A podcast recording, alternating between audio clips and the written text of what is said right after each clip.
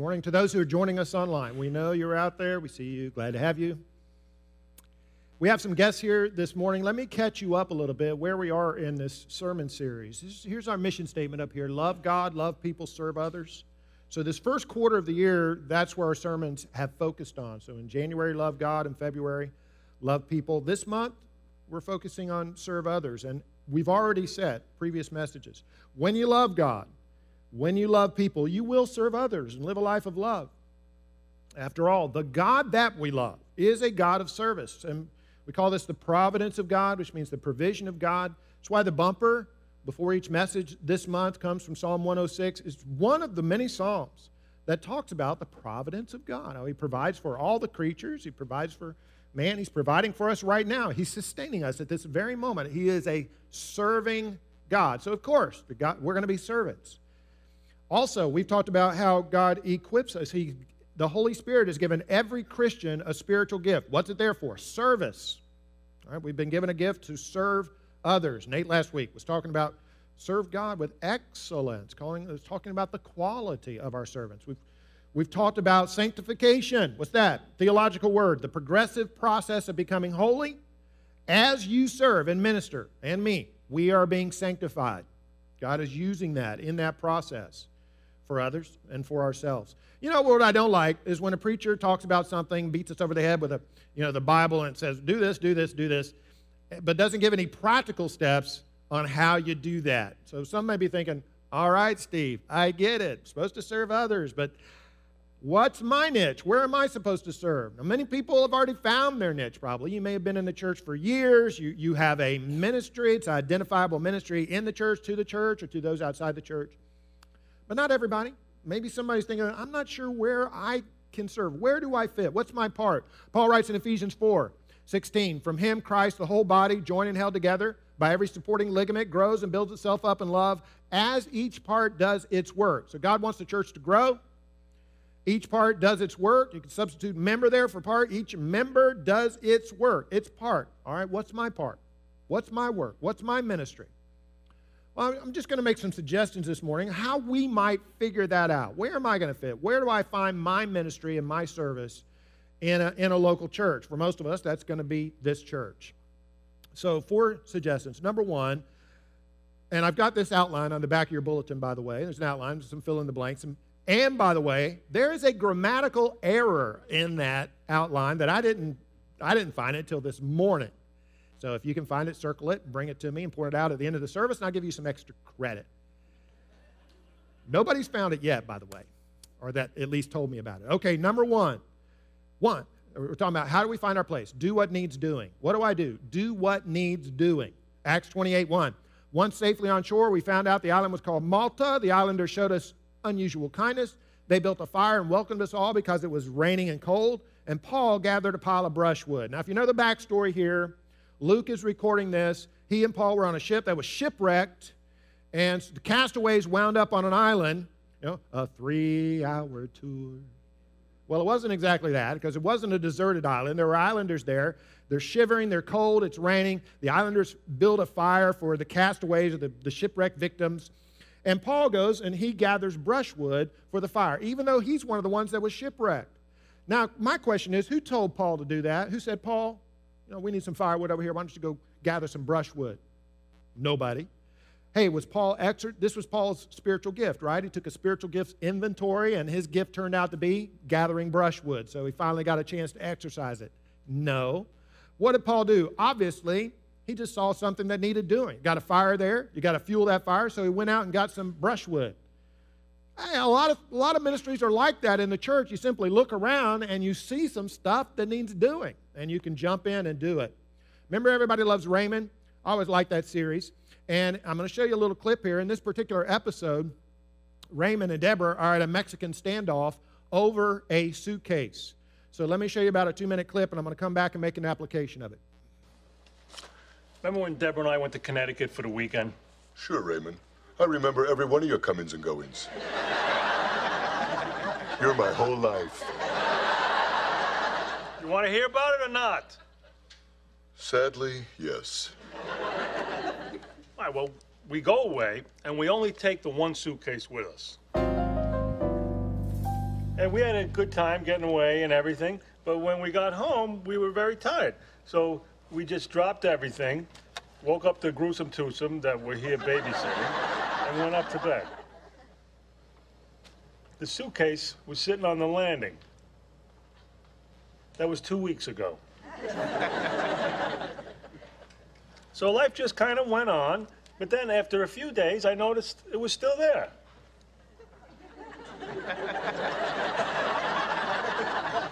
But first, I thought Deborah just hadn't gotten to it yet. But then it was like a week.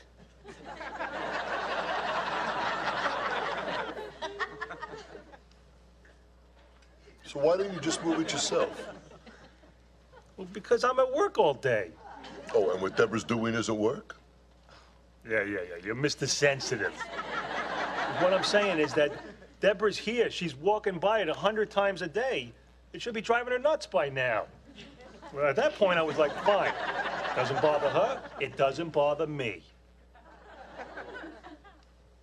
Then, a few days later, I noticed her wearing a sweater that she brought with her on the trip. So? So that means she took it out of the suitcase. Is that passive aggressive or what? So you know what I did? I took my clothes out of the suitcase too and walked right in front of her.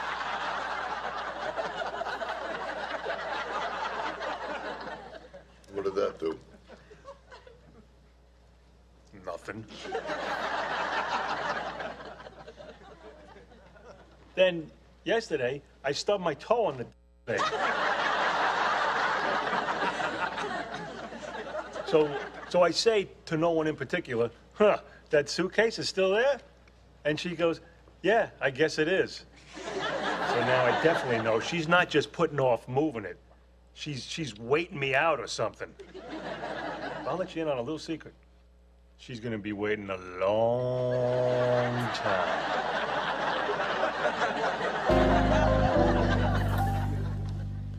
So, what do you think?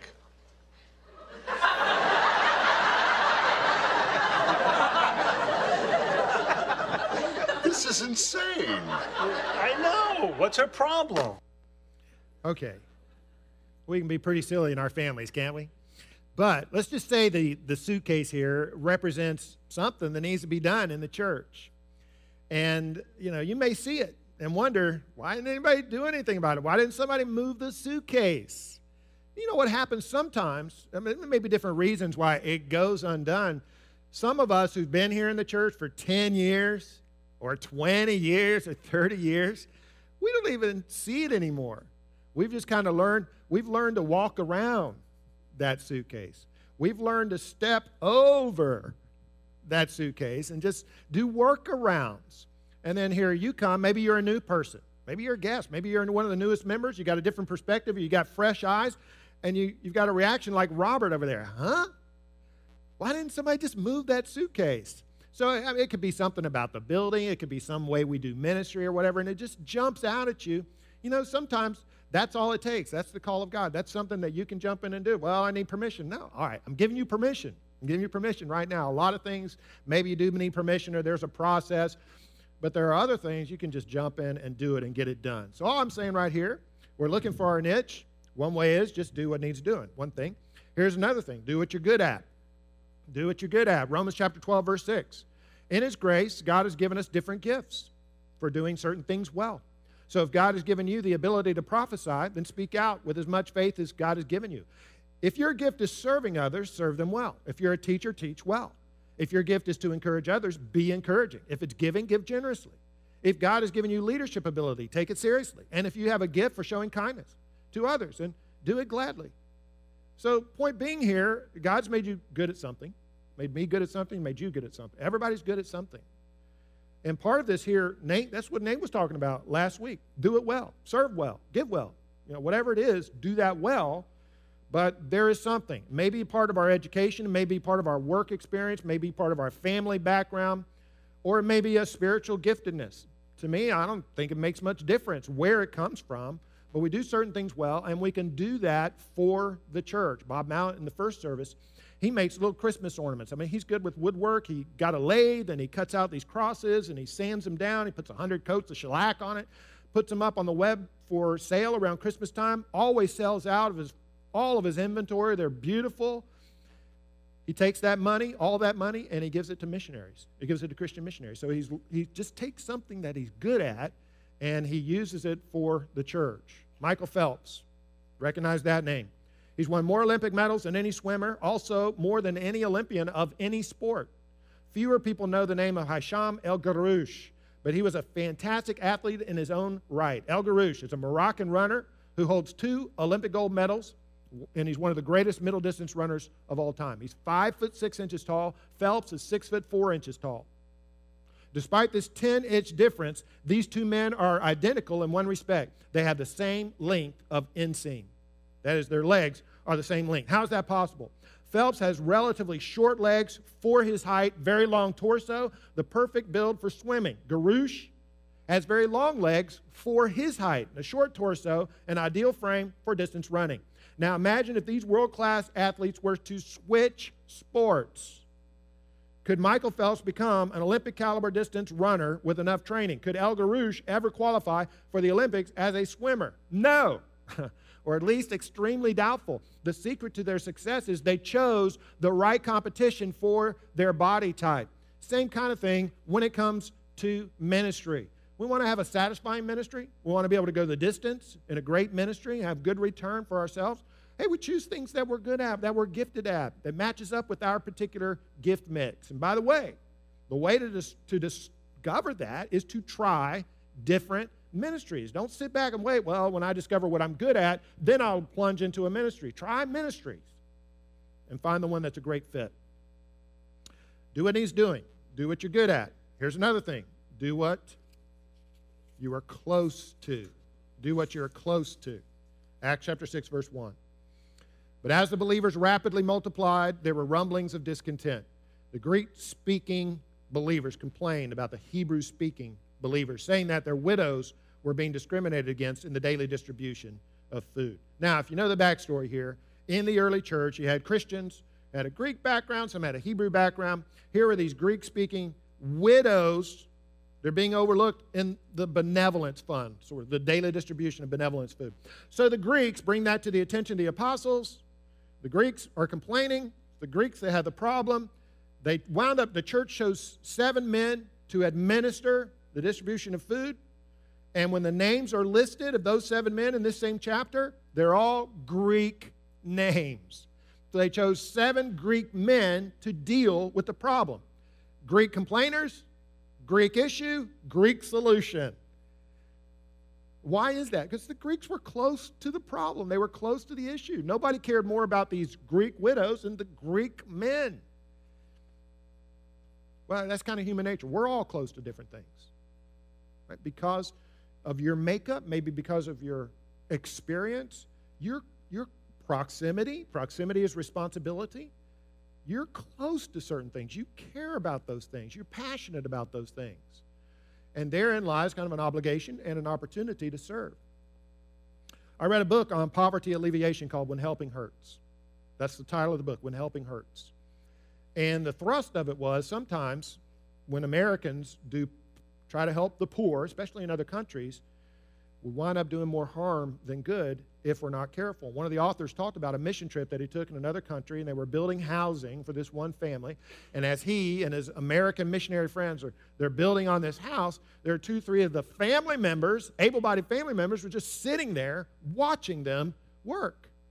And a light bulb went off, and he said, "Wait a minute, what's wrong with this picture? Maybe we're doing more harm than good, not including them in the work." Habitat for Humanity is one of the things you got to love about Habitat for Humanity. Many in this congregation have worked on habitat projects. To qualify for one of those houses, the person who's going to receive it has to do 300 hours of sweat equity.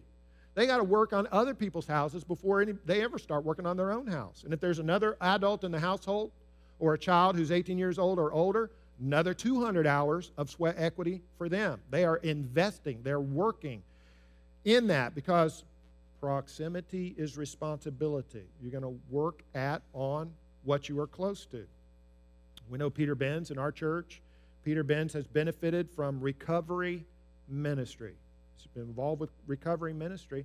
And as a result of benefiting from that in his own life, he started the Narcotics Anonymous ministry 10 years ago that meets in this church. He's doing what he is close to. So, so you're close to something. You care about something. I mean, you may have children. If you have little toddlers or elementary school children, or maybe middle school children or youth, we come to church. We want a vibrant, active Christian education program for our children and our young people. Well, right now it's hard because we don't even have a Sunday school classroom except for the trailer, and God bless those who are back there in the trailer right now. But when these things open up in, in May, you know, God, please, in May, when these wings open up, we have all these classrooms, and we can do the graded Christian education. You know, the natural pool from which to draw volunteers, servants, ministers is the, is the parents and sometimes the grandparents of those children. Why? Because you do what you're close to. We care. Those are the ones who care most about those children. I know there's exceptions. There are people involved in children's ministry and other ministry. They may not have a direct connection, but as a rule, in general, finding our niche, where we're going to serve, do what needs what you, what needs doing, do what you're good at, do what you're close to, and then the, finally, the fourth way is do what you're asked to. Isaiah chapter 6, verse 8. And then I heard the voice of the Lord saying, Whom shall I send? And who will go for us? And I said, Here am I, send me. So every once in a while you get asked to do something in the church. In fact, we've got these little surveys, Sunday service opportunity surveys that were passed out today along with your bulletin. Um, I'm going to give you an opportunity to fill those out and uh, fill them in rather and pass them out to the edges of the rows here very shortly. But that, that's an ask. Sometimes you're asked to do something in the church. In my opinion, most people are willing to help and volunteer if and when they're asked, especially if they're asked in the right way. I think most people are. Now, you might say, well, Steve, I asked people and they, they said no. Great. Well, you found the exception.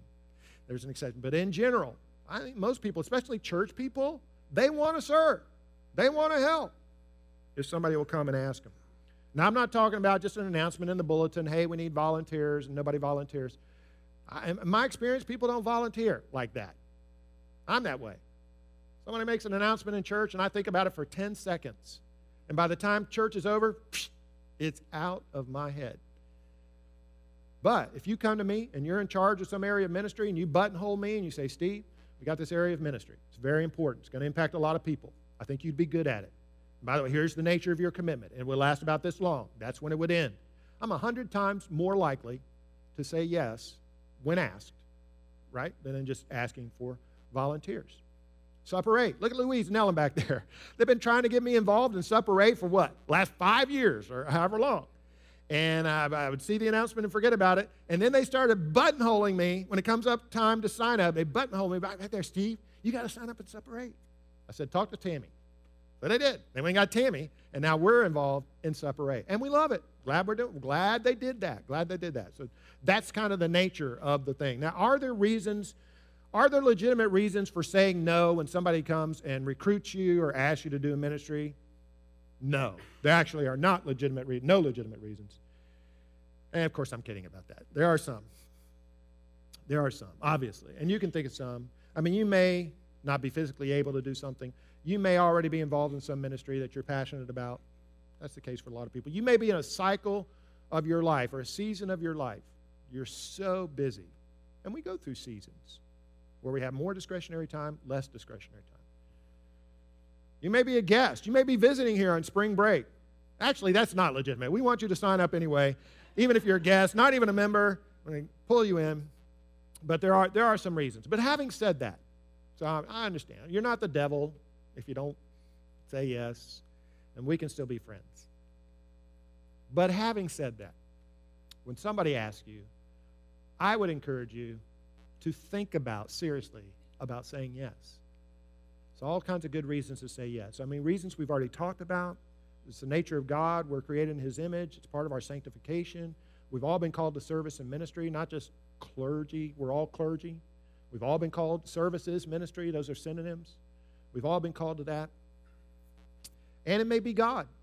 It may when a person comes to you and is, is trying to recruit you, maybe God's at work there.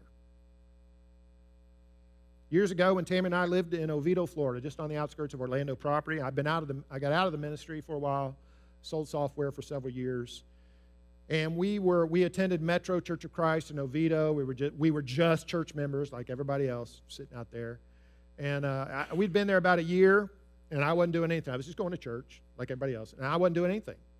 And one of the elders, Vic Washburn, one of the elders there, approached me one Sunday after church. He said, Steve, you know what? I want to say something to you. He said, We need you, Steve. We need you to step up and help us out, like in our adult education, and maybe consider being one of the elders here in the church. He said, uh, We know your background. We know you went to Bible college. You have a Bible college degree. You've been in preaching ministry. You got some skills in that respect, and you're not doing anything. And he said, You've been here a year, so you've been able to relax and fly under the radar, but now it's time to step up. And I'm about to respond, and then he gives me the kicker. Hold on, Steve. Before you say anything, Want you think about this. This is not just me asking you, this is God asking you. Woo! Vic, that's intense. Every church needs a Vic Washburn. Now, whether or not that was God asking me, you know, who knows? But he was basically saying, you need, you need to think about this. Maybe this is God's way of, of calling you to be, have more influence, more of an impact, step up in your service and your ministry. And everything he said about me was right. And I needed to hear the challenge at that time. And it just may be that when somebody approaches you, who knows? Maybe God is using that person to move you into an area of ministry and service where you can have influence and impact and expand and broaden uh, your leadership. Leadership is influence on other people. One final thought. How do you eat an elephant? Right? It's not a trick question. We all know. How do you eat an elephant? One bite at a time. We've heard that all our lives. One bite at a time. Which basically means you got to get started. But I recently read an article that said, do not eat that elephant one bite at a time. You should not do that. And a couple of reasons why. Number one, uh, it's going to take so long, the elephant's going to stink eventually. It's going to rot, stink, because you can't eat it fast enough. And number two, you're going to get sick of eating elephant. Uh, any food, no matter how good it is, after a while, you get sick of eating it. I would think you get sick of eating elephant after one bite. But they said, so what do you do? Instead of eating the elephant one bite at a time, you throw an elephant party. So you invite as many people as possible, you hack up the elephant into parts, sorry about that, pass out the parts to the different people, and pretty soon the elephant's gone, and you can move on to the next elephant or the water buffalo or the giraffe or whatever else you have to eat. Now, the point was, he's the point of the article was when you have a big project, a big project, you divide that out. You need broad participation. And every church has a certain number, when it comes to ministry, has a certain number of elephants, in that these are large ministry areas. There are some ministries, one person can handle them all the time. It's just a one person, it's a one off. But there are other ministries that require broad participation. And these are the ones that kind of in, have indicated here on this survey. They, have, they usually have to do, it depends on the cycle and the season of the life of the church, but they usually have to do with you know, Christian education for children, first impressions ministry, worship ministry, servers, and those kinds of things. A lot of those, some of those are entry level ministries. Chris over here is going to talk about the concert, Mark Schultz concert that's coming up next weekend. That's kind of an elephant for us. He needs almost 50 volunteers, and he's got a lot of those. But to do a concert like that takes a lot of volunteers. These ministries take broad based participation. And so, what we'd like to do right now is just take, just take a, a short period right now, because you take this home, I know we'll never see it again.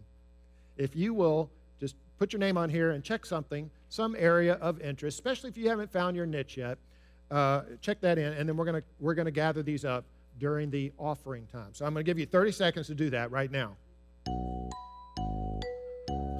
That's right. Put your name on there, even if you're a guest. Put your, no, I'm kidding. Not our guests, but our members. Don't overthink it. Oh, Steve, I got to think about it. I got to pray about it. No, you don't. Don't overthink this. Just put your name on there. Put a check mark. It's not mortgage. You're not signing for a mortgage. It's all volunteers. Not committing your life away. You can always say you can try something and try something different. But if you would, fill that out, and then we're, we're going to collect these a little bit later. Got it? Good. Let's bow for prayer. Our Father in heaven, we thank you that you are a serving God. I mean, you don't just tell us what to do, you show us how to do it. Jesus showed us how to do it feeding people, washing the feet of the disciples, cooking up breakfast, healing. And he's, he's told us to be like him in these ways, in ways of service. We love to serve. We want to serve. And we thank you for giving us opportunities to have influence and impact in, in loving, humble, godly ways in other people's lives. In Jesus' name we pray. Amen.